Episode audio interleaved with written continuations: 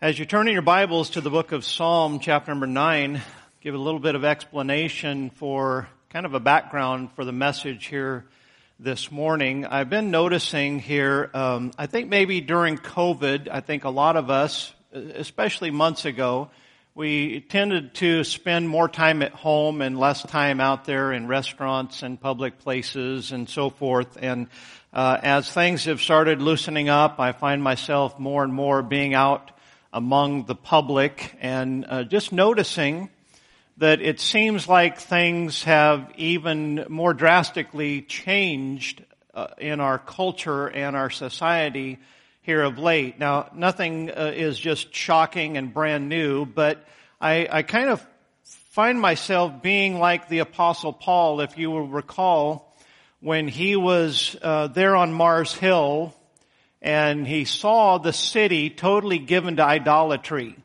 And, and it, you can tell in the narrative there in the book of Acts that it provoked Paul's spirit and he began to basically preach to a bunch of judges. I mean, that would be like being before the Supreme Court of the United States and being able to just impromptu, not scheduled, but just be standing before them and just open up the Word of God and start preaching to those Supreme Court judges. Wouldn't that be an honor and a privilege? And yet I wonder how many preachers in America today would totally flub that opportunity and end up playing politician rather than being the man of God. Paul certainly wasn't that way, but anybody that's a man of God living in the type of world that we live in today is going to find that at times their spirit gets very much provoked not necessarily provoked to anger, but certainly provoked to a righteous indignation. And I'll just let you know beforehand that while this message is basically the product of a preacher with a provoked spirit, it is my goal, it is my hope here this morning that I won't preach this message with a provoked spirit. And so having said that, I draw your attention to Psalm uh, chapter number 9 and verse number 15. The Bible says the heathen are sunk down in the pit that they have made. In the net which they hid is their own foot taken. And let me say this, that the heathen can live their lifestyle the way that the world is basically living. And we look at that sometimes and we think they seem just fine.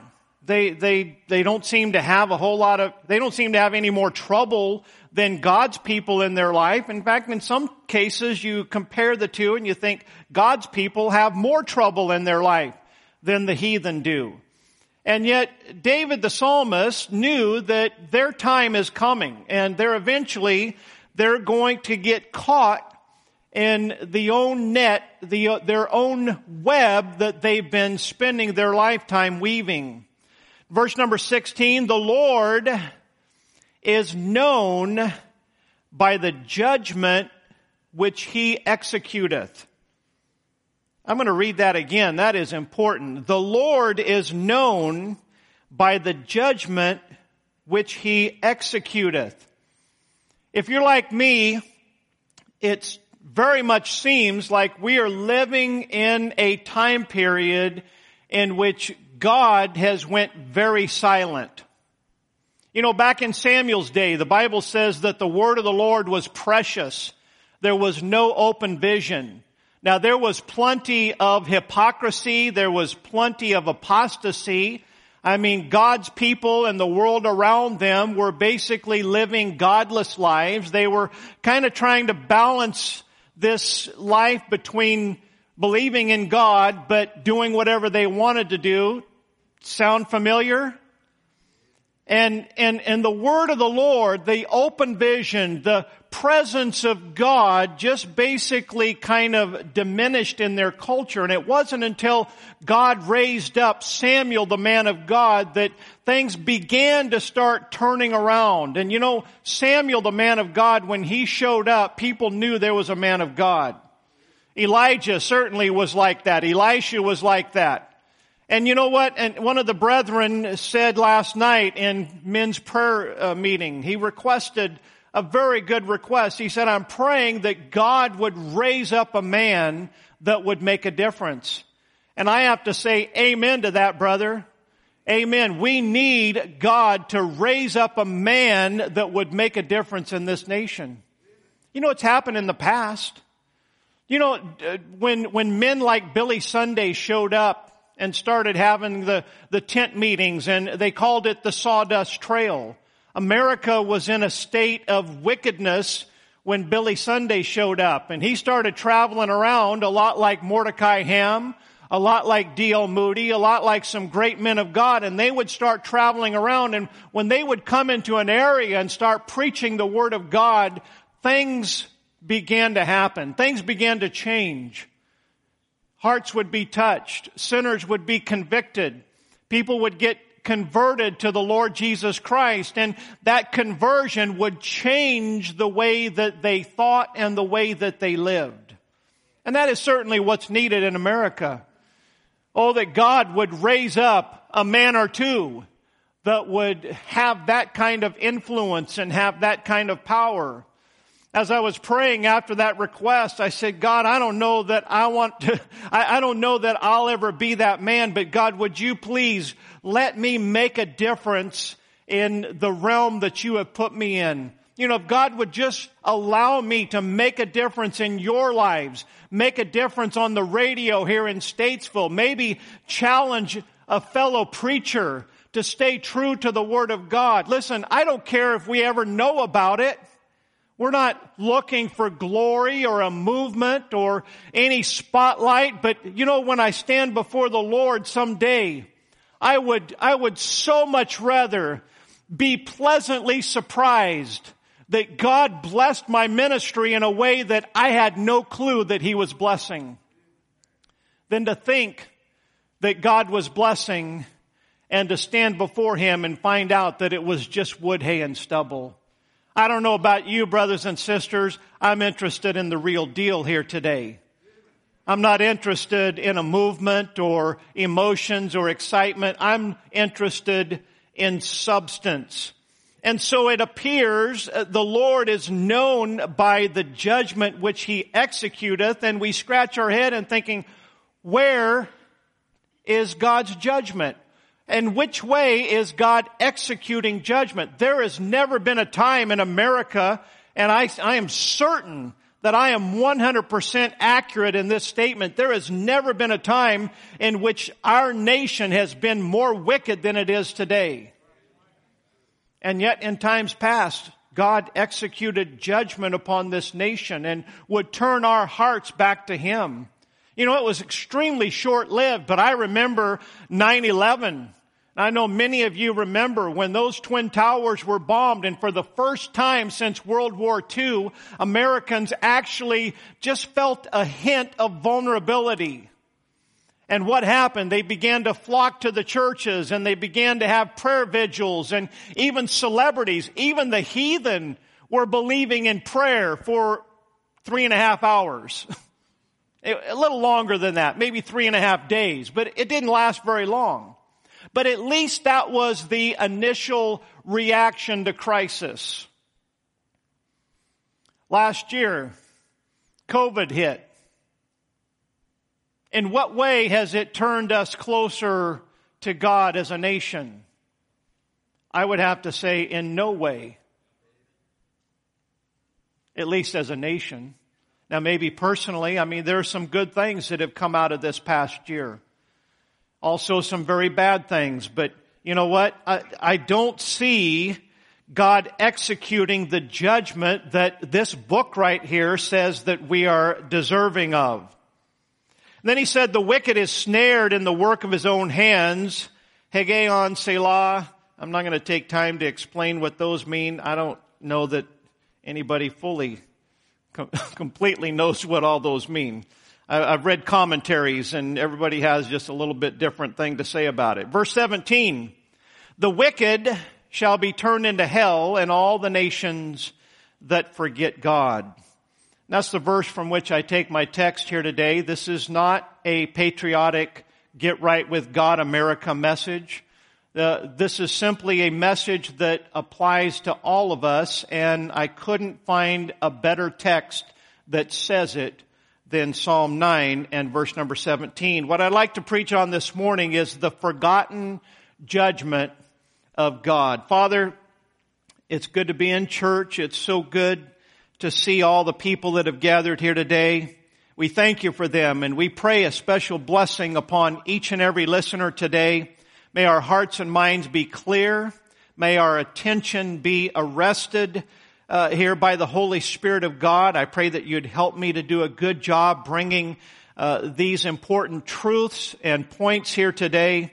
We pray if anyone here under the sound of our voice is without Jesus Christ and is not certain that they have a home in heaven and that their sins have been forgiven, we pray that the Holy Spirit would get a hold of that heart and draw them and lead them to a personal uh, relationship with Jesus Christ. And God, we pray that you'd help your people to realize, God, that we need to remember uh, some things. And God, help us now. Have your will and way. Get glory and honor. In Jesus' name, amen. And so, I, I think that it's safe to say, without any fear of contradiction, that America is no longer one nation under God may say on our currency, we may say it in the Pledge of Allegiance, which by the way, some people have argued over whether we should even say one nation under God when we recite the Pledge of Allegiance. Uh, Dwight Eisenhower signed the bill into law on Flag Day, June 14th, 1954, that it would be included in the Pledge of Allegiance that we say one nation under God.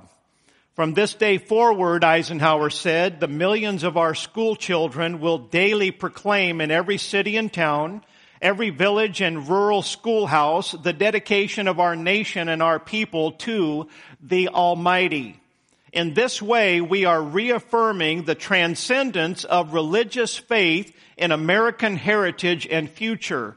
In this way, we shall constantly strengthen those spiritual weapons which forever will be our country's most powerful resource in peace or in war.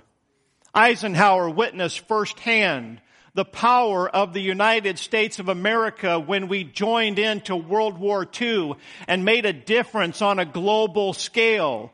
He witnessed all of the war machines from both the Nazis as well as the British and then of course America. And you know what? You talk about technology and weaponry beginning to advance, I mean rapidly during the World War II era.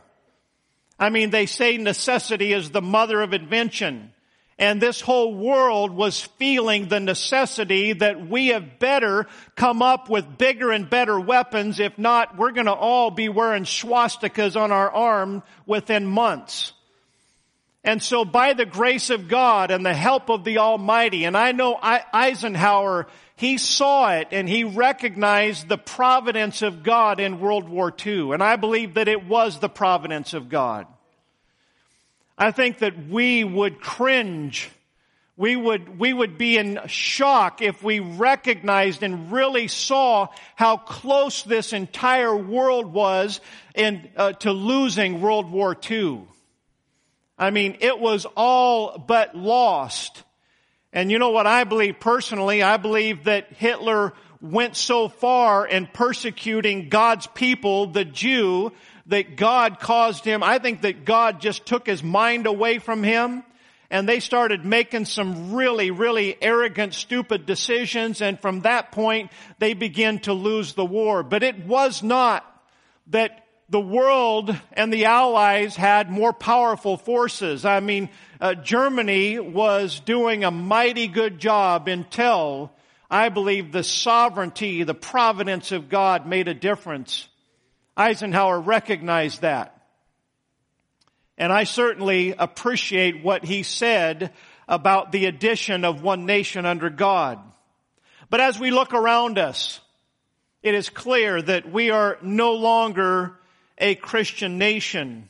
It hasn't been many years ago that I would preach this same principle and I'd say we are losing it. But I have to say, as we look around, it is all but lost. We are heathen. We are pagan. We are hedonistic. Folks, we, and I say America as a whole, have forgotten God. When I use the term heathen, the term heathen means lacking in morals, ethics, and principles. As I look at our culture today, we are certainly heathenistic in that we have lost our morals, ethics. You know, you cannot find truth anywhere as far as the media, you, you don't find a whole lot of truth. You're not going to find it with any news media. Doesn't matter which side of the equation, liberal or conservative, it's all twisted because people don't really value that, hey, I don't care whether this fits my agenda or accomplishes what I want it to accomplish. I'm just going to tell the truth and let the chips fall where they may. When's the last time you heard anybody just say, I'm going to tell you the truth and let the chips fall? It just seems to be completely lost in our culture. Heathenism, lacking in decency. Have you ever seen so much nakedness, revelry, and drunkenness as we see in our culture today? You say, preacher, you're talking about just some isolated pockets throughout the country. No, I'm not. I'm talking about just several days ago, sitting in a restaurant nearby and looking around and seeing nothing but heathenism. I'm not kidding you folks. I looked at our table and I looked around and every single table that I could see, I saw immodesty and I saw everybody with alcohol on their table. That's this area. This area that professes to be about 80% Christian.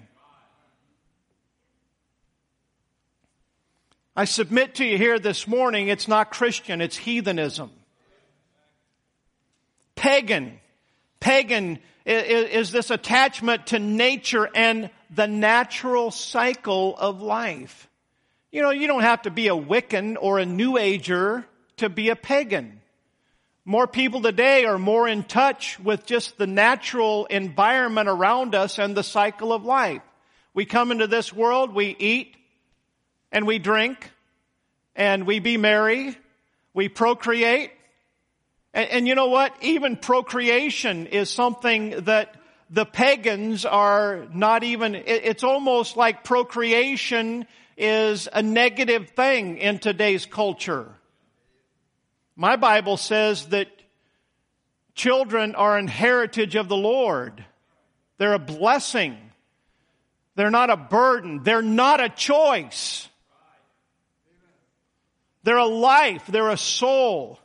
They need to be nurtured and protected. Hedonistic. The word hedonistic means that lovers of pleasures.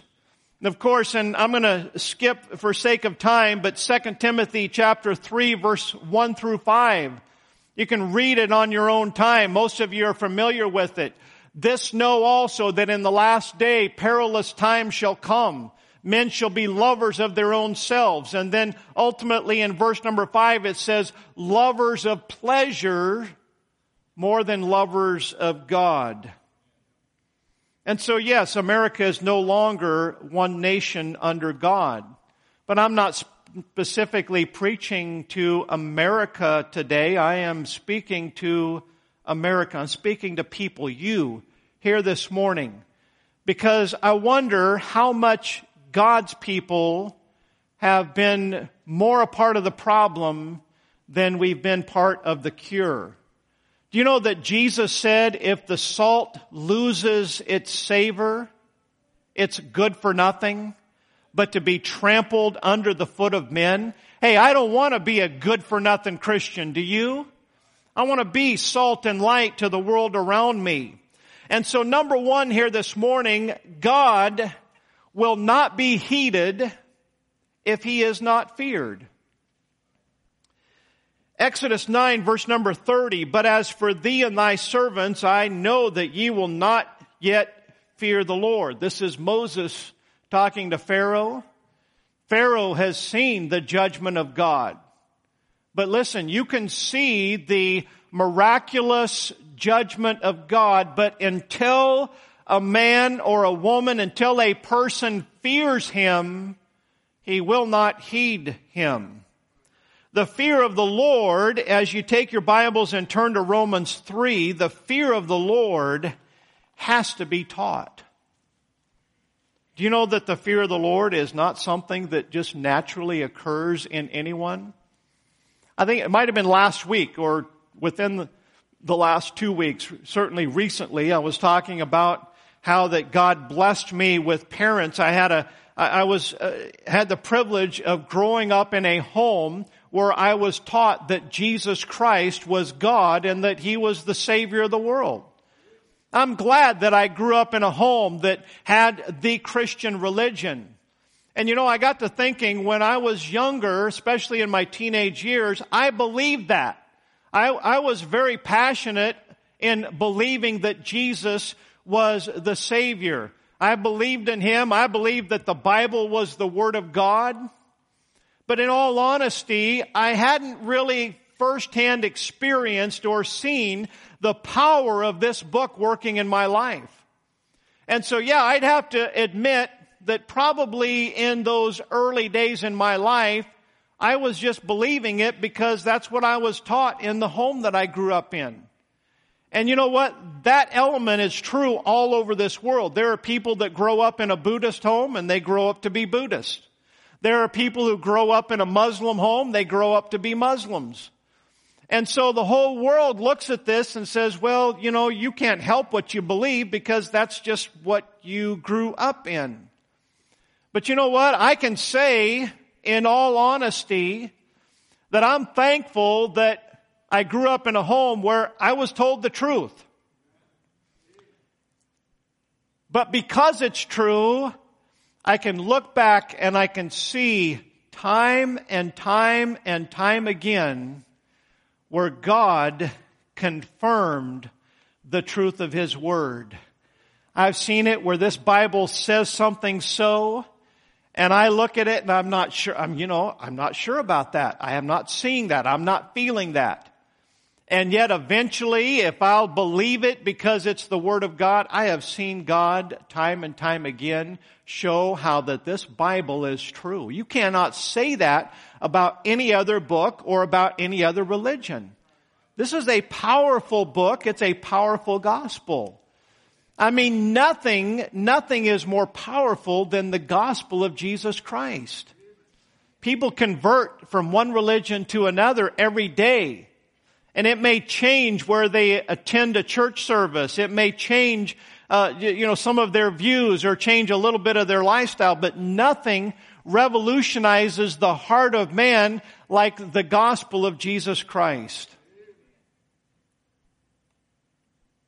The fear of the Lord must be taught. Naturally, we do not fear the Lord. Look at Romans 3 verse number 10. As it is written, there is none righteous, no not one.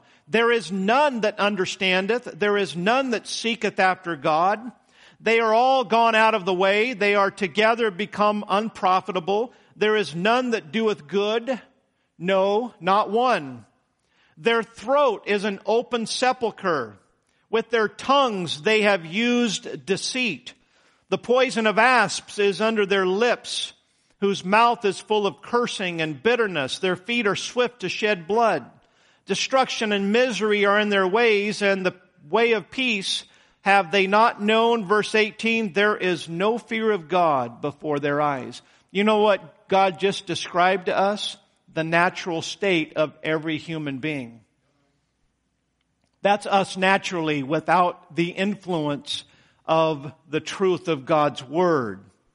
Psalm 34 verse number 11, the psalmist said, Come ye children, hearken unto me, I will teach you the fear of the Lord. Thank God for parents that taught me the fear of the Lord. I mentioned last week where my mom said, son, God's trying to get your attention. And I bowed my head. I said, mom, I know it. I mean, I had a mom, I had a parent that was confirming what the Bible says and what the Spirit of God was already speaking to my heart. You know, the Bible says in the mouth of two or three witnesses, let every thought be established. Thank God we've got the witness of the Spirit, we've got the witness of the Word, and then we've got the witness of other believers, the preacher, the parent, and so forth. Speaking of parenting, parents are supposed to instill in their children a healthy fear of God. I'm not talking about a hiding in the corner, insecurity and anxiety. Oh, God's gonna get, I'm not talking about something that is unnatural and unhealthy. I'm talking about a healthy fear of God. The first place that it's to be taught is by the parents. The modern view of parenting and authority is that of a soccer mom.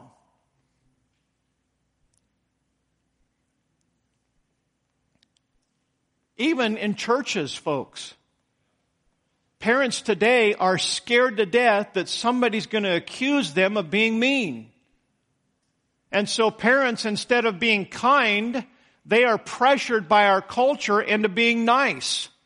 Let me tell you something. An authority figure is not supposed to be nice. He's supposed to be kind, or she's supposed to be kind and righteous, but supposed to be right as well. Authority is authority. I, I appreciate we were in a home not too long ago and there was uh, one of our mothers here and their children were in the home and were visiting with uh, some other members of the family and my wife made a statement your kids are in the other room and they're being so good. And, and the christian mother said yeah they better be. And you know what i said? Yes right on sister preach it. That's good parenting Put the fear of God in them. Let them know that, hey, if I don't sit here and be quiet and obey, and obey then I'm gonna have some trouble. You say, well, that's being mean. No, it's demonstrating to them that God is a God of authority and when we disobey Him, we're gonna get in trouble. I wonder how many people today God is, I mean, God is working in their life and they don't even recognize it. You know, the average believer today, and I use that term very loosely, when God executes some type of a judgment in their life, rather than saying, God, I'm sorry. I knew, I know I shouldn't have done that. I was bad. I was wrong. No, the average believer today gets mad at God and said, okay, God, I'm not going to believe in you anymore. And, and I've said it before, that's the equivalent of the child saying, I'm going to hold my breath till I pass out. Oh, that really hurts me. I, really, I mean, I, I, I never remember even thinking about pulling that one on my mother.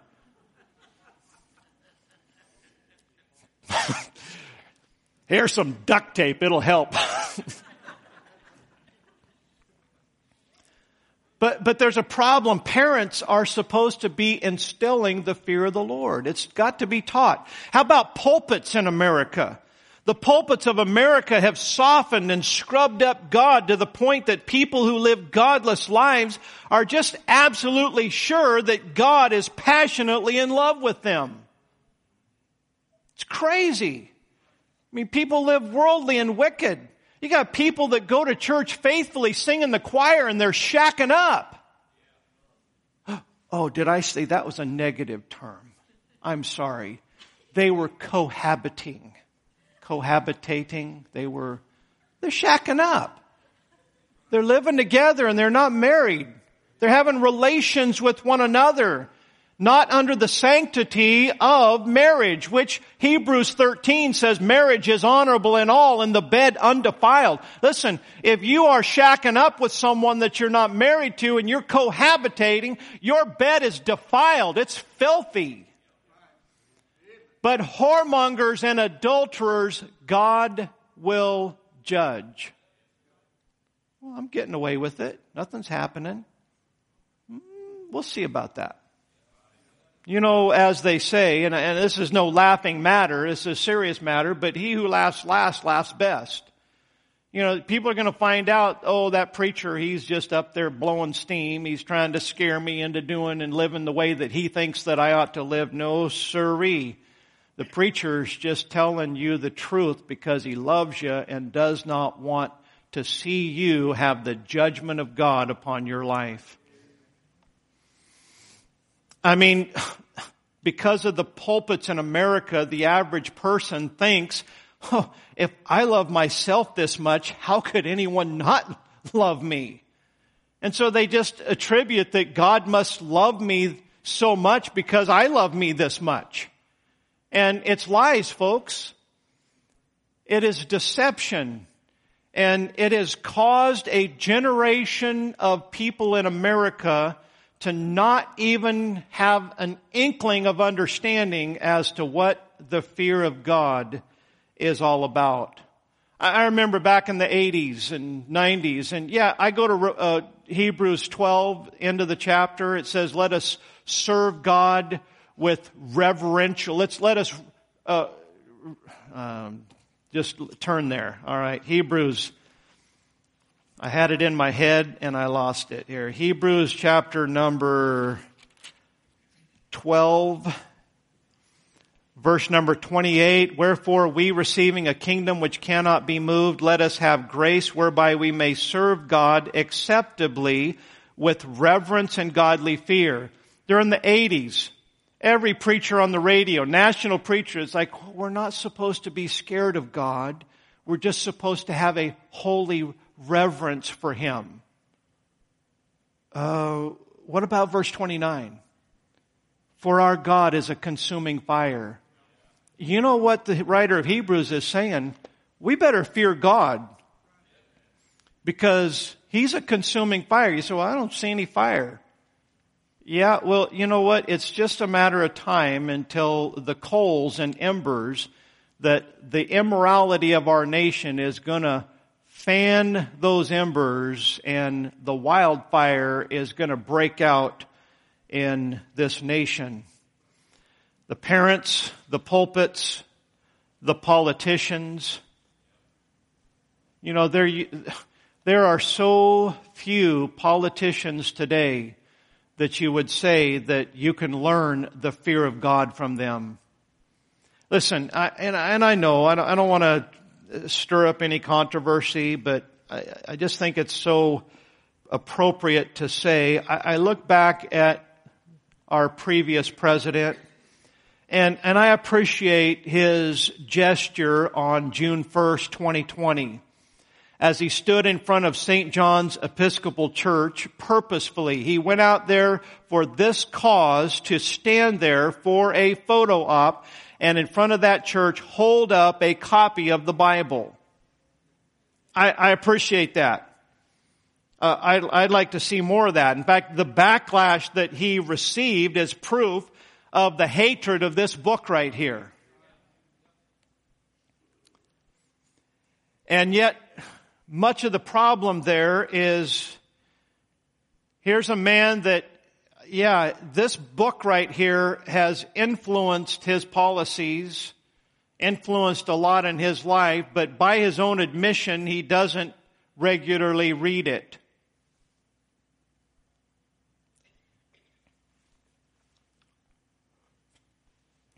How different would things be today if he would just have spent more time in the book that he was holding up? If it would have been more than a photo op, and it would have been, this is the Word of God, and I believe it.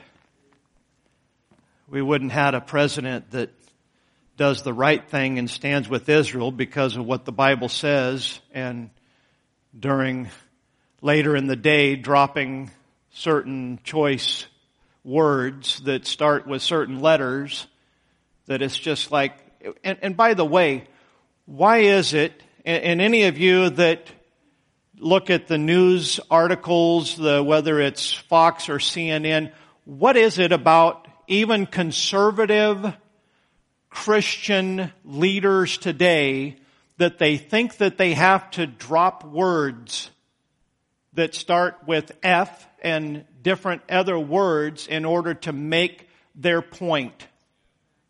Drives me crazy.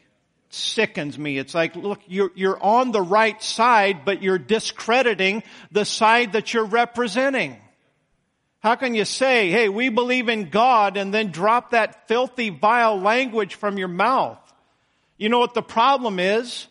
Is yeah, we still have some politicians that, hey, they still have some biblical values, but they need to get the fear of God back in their lives. We need to be able to look up to our leaders and say, you know what? That's an example to follow of somebody that fears the Almighty. You wouldn't be telling lies, distorting the truth. You wouldn't be playing manipulation games. You wouldn't be uh, being immoral and uh, um, what's the word? You wouldn't be. Um,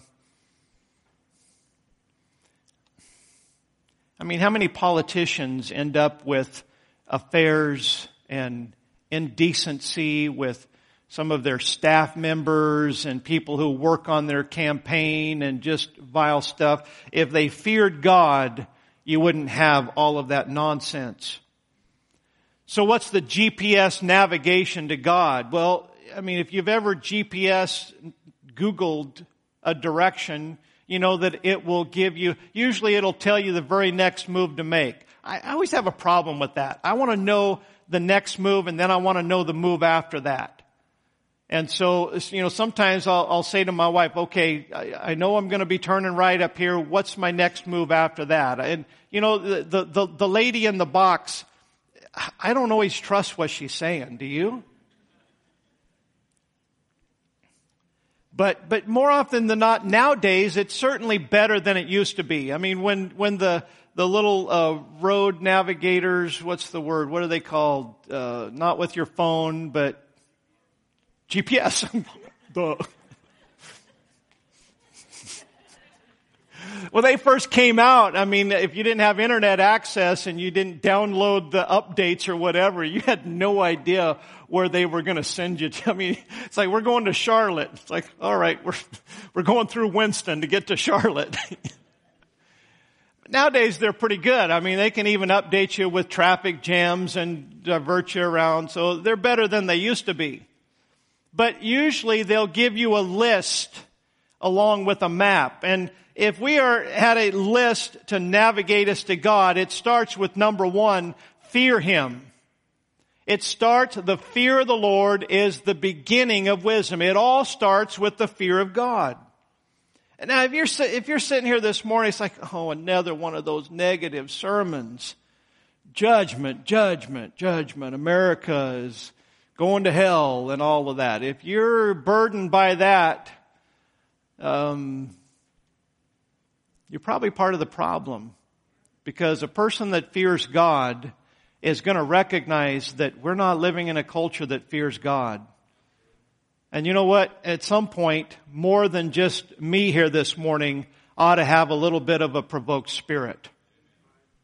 If your spirit is not provoked, I'm not talking about uh, whining and complaining and murmuring. I'm talking about literally having a burden in seeing our whole country going to hell.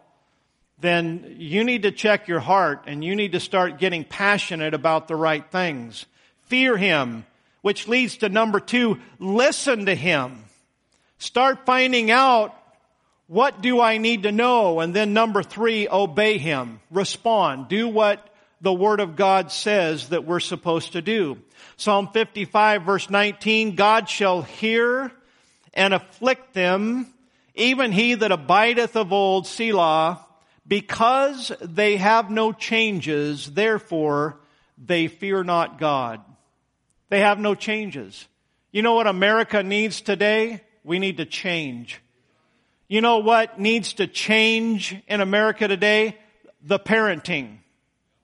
You know what else needs to change? The pulpits and certainly the politicians. If we don't change and we don't get the fear of God back in our lives and in our churches and in our home, in our community, if we don't somehow find the fear of God again, we are going to continue down the path that we are heading and it is going to get ugly, folks. We better pray that we will start fearing Him once again.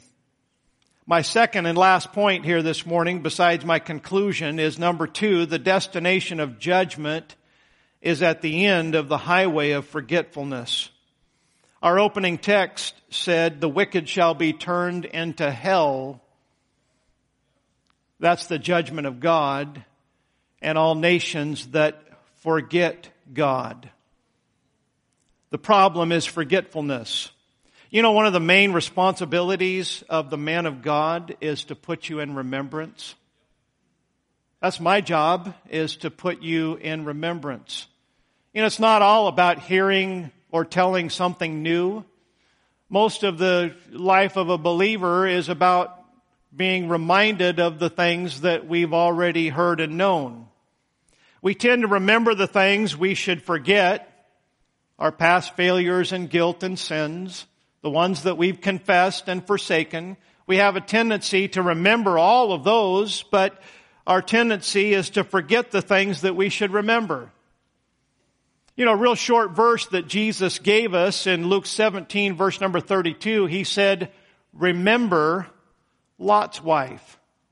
If you read that text there, it's like Jesus just says that completely out of the blue. Remember Lot's wife. He's talking about the tribulation period and how you better flee and run to the mountain. Remember Lot's wife. What can you remember about Lot's wife? Well, I remember she was turned into a pillar of salt. I've never been turned into a pillar of salt before, have you? I have never seen a human being turned into a pillar of salt. But it doesn't sound like a good thing, now does it? So the issue with Lot's wife is not what she was turned into, but why she was turned into a pillar. You know, a pillar stays right there and doesn't move.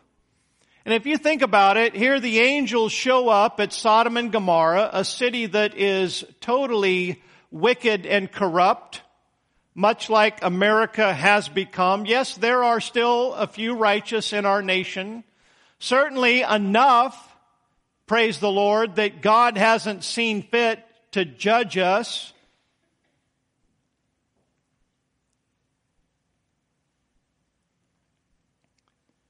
The angels are trying to get Lot and his family out. Lot's trying to get his family out.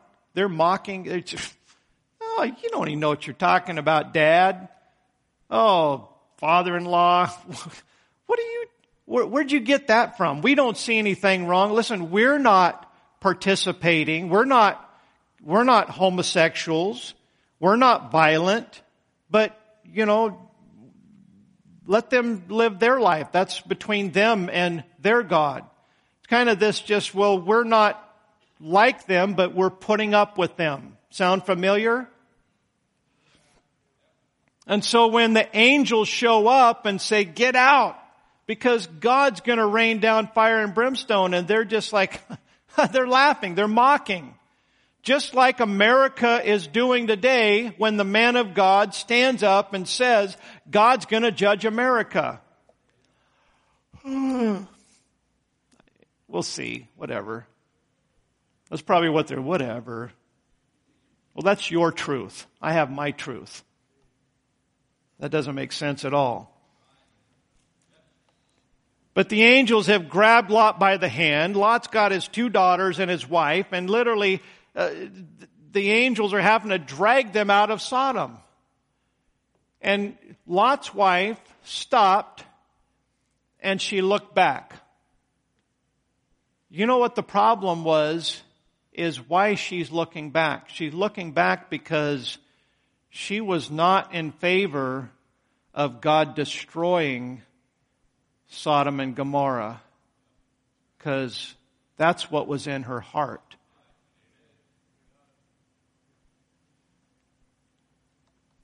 Jesus is saying to all of us, Remember Lot's wife. Sodom, listen, Lot's soul was vexed by their unlawful deeds. Mrs. Lot was more than just vexed. Her heart was in Sodom and Gomorrah. She loved it. And she looked back. We need to remember Lot's wife. Turn with me to the book of Jude. You know, it's interesting. And, and, and I don't know why I've missed this before. I'm sure that some of you preachers or Bible students, maybe you've, this has dawned on you a long time ago, but I, I've always looked at the book of Jude. It's the second to the last book of the Bible. It's right before Revelation. And you know, you talk about, you think that my sermon here today is negative and critical and judgmental. Just read the book of Jude.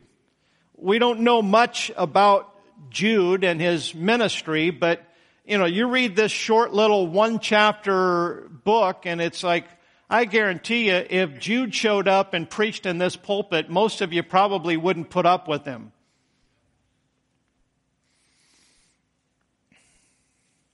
Verse number five.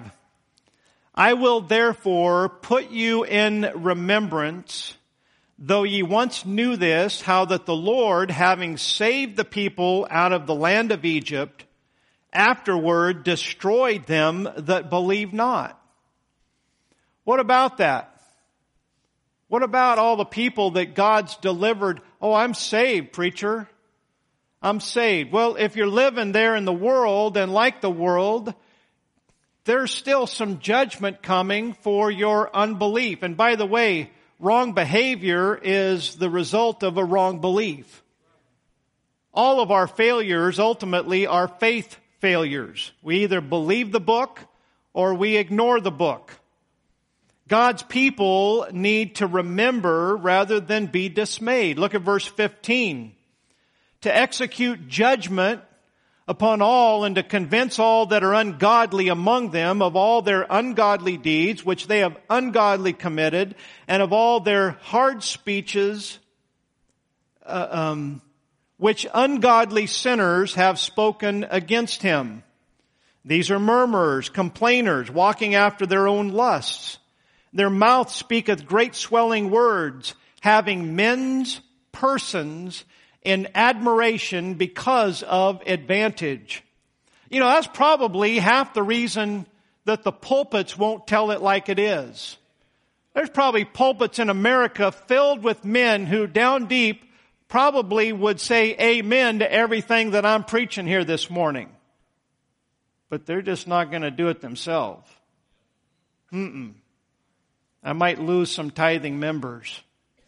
I might split my church. You know what? I, I, I can't think of anything more heartbreaking to a, a pastor than a church split or people leaving. I mean, a, a pastor loves his flock. He loves the entire flock, not just the people that are faithful and helpers and servants, but a pastor loves everybody. You know, the ones that are there that are a pain, it, it, that's part of his heart. It's like, hey, maybe I can help them along the way.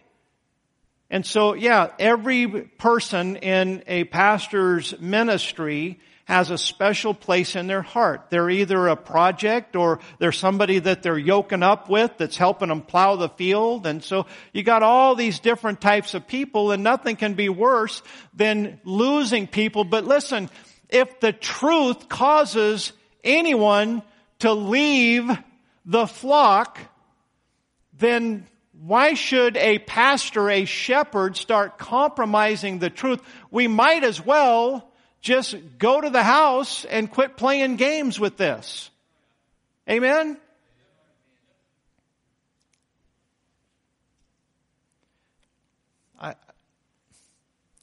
If somebody leaves because of the truth, now listen, I, I, I have, I have hurt people with my presentation before.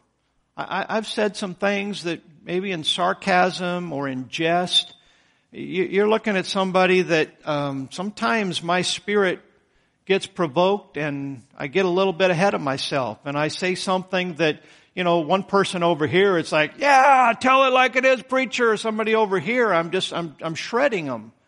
I don't ever want my personality or my presentation to cause anybody harm or hurt. I've had times where I've apologized for that. But if it's the truth, if I preach against your sin and you leave and you're mad, then you know what? Hit the road.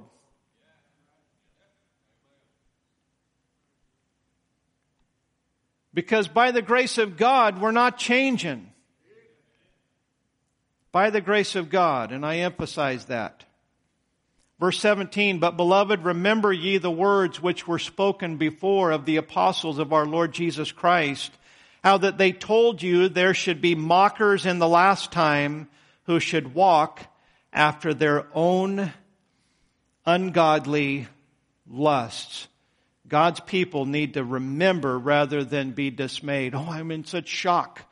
How can things be the way that they are? Well, because we were told that they would be. Folks, don't wait until it's too late to remember. Don't wait till it's too late to remember. In Luke 16, verse number 25, Abraham said, Son, remember that thou in thy lifetime receivest thy good things you know, Abraham had to remind the rich man in hell, look, you need to remember, you had it made on earth, but you rejected God. Lazarus was suffering. He had nothing. He was sick. He was hungry.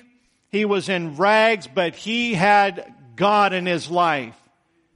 And now he's comforted for all of eternity, but you're tormented for all of eternity. Who's the wise man and who's the fool in that story? We need to, we need to remember before it's too late. And so in conclusion, I remind all of us here this morning that judgment is coming. Judgment is coming. The saved who are living for God are looking forward to the return of Christ. The first part of his coming is called the rapture. It's going to get us out of here, folks.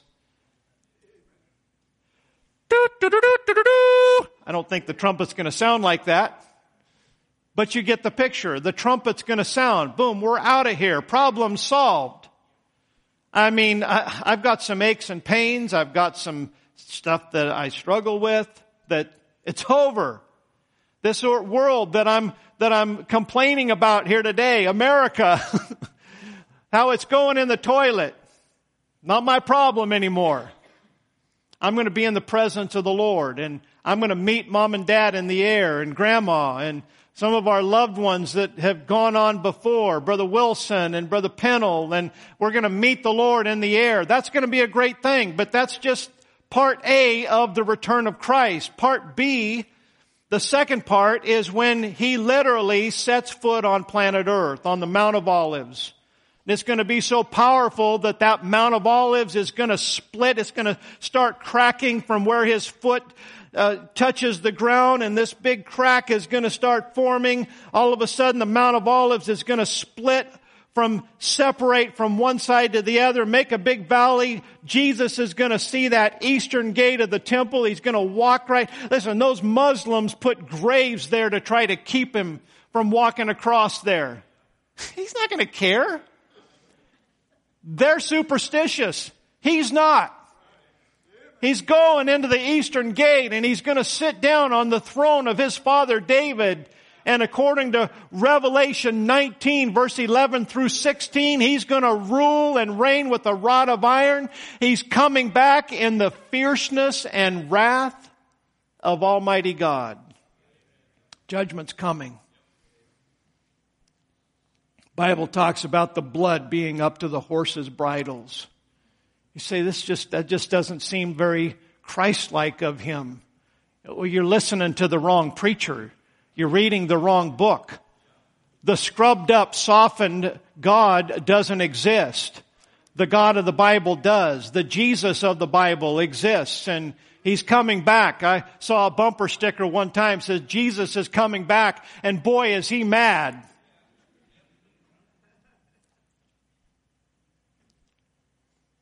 Little, little bit rough terminology, but still very, very true. The ultimate judgment of God. Look with me, uh, Revelation 20. Revelation 20. And verse number 13, it says that the sea gave up the dead which were in it, and death and hell delivered up the dead which were in them, and they were judged, every man according to their works. And death and hell were cast into the lake of fire.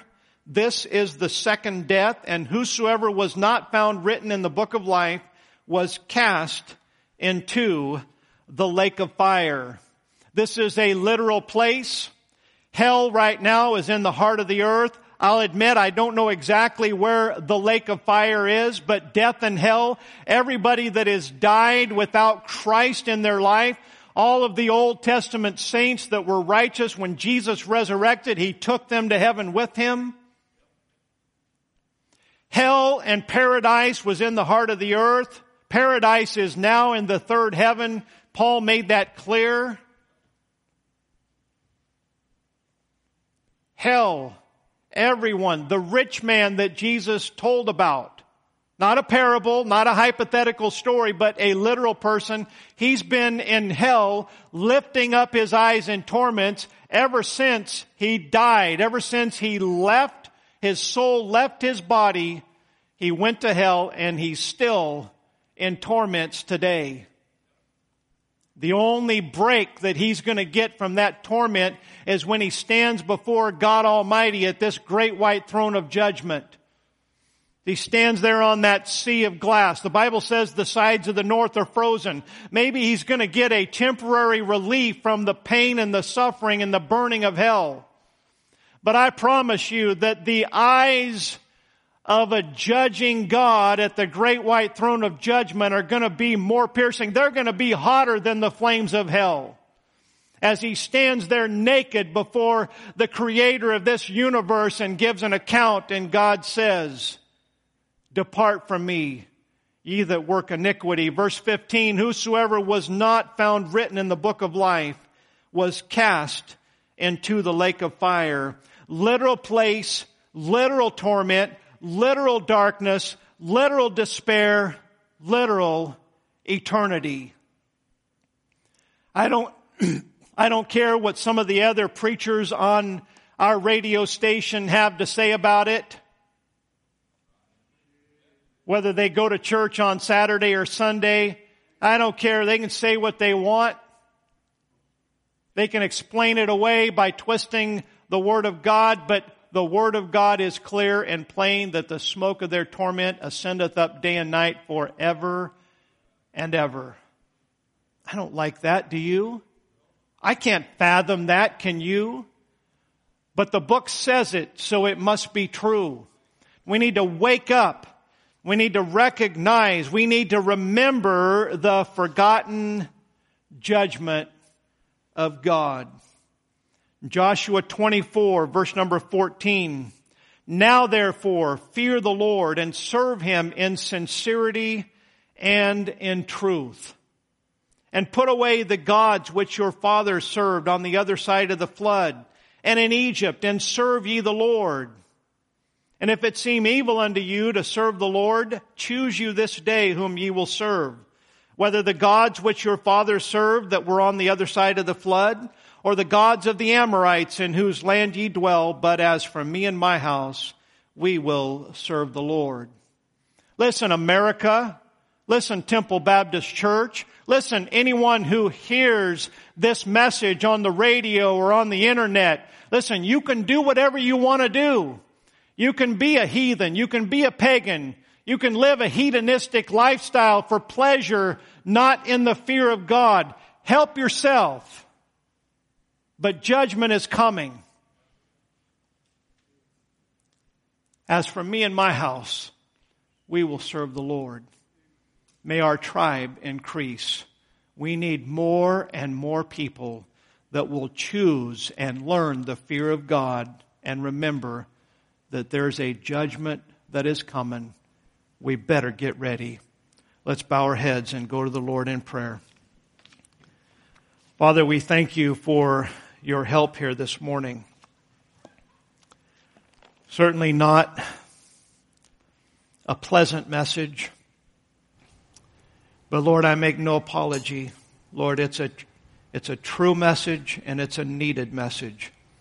I would to God that more of the pulpits of America would be filled with this message of remembering the judgment of God what a difference it would make in the world we live if young people would start learning the fear of God.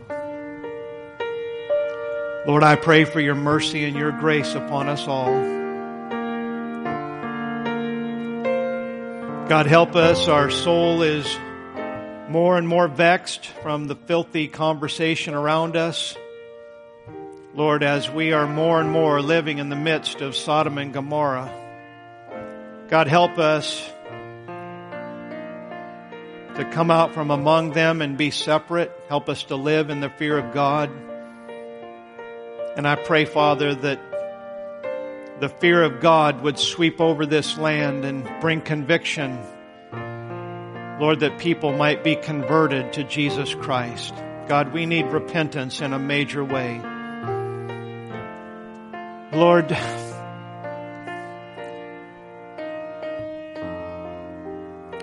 I pray, God, that you would do the same thing in our nation that you did in Nineveh.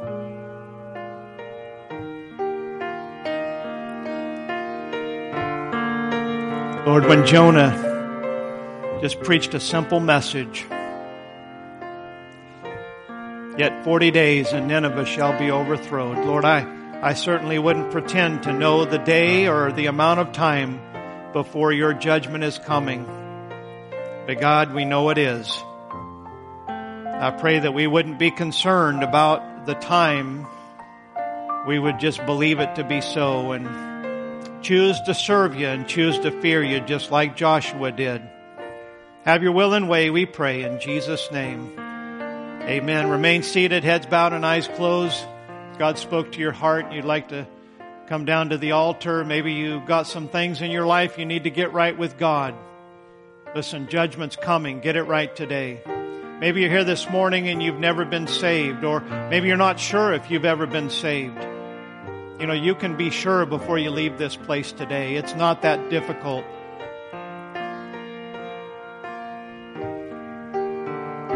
You provide the sinner, God provided the Savior.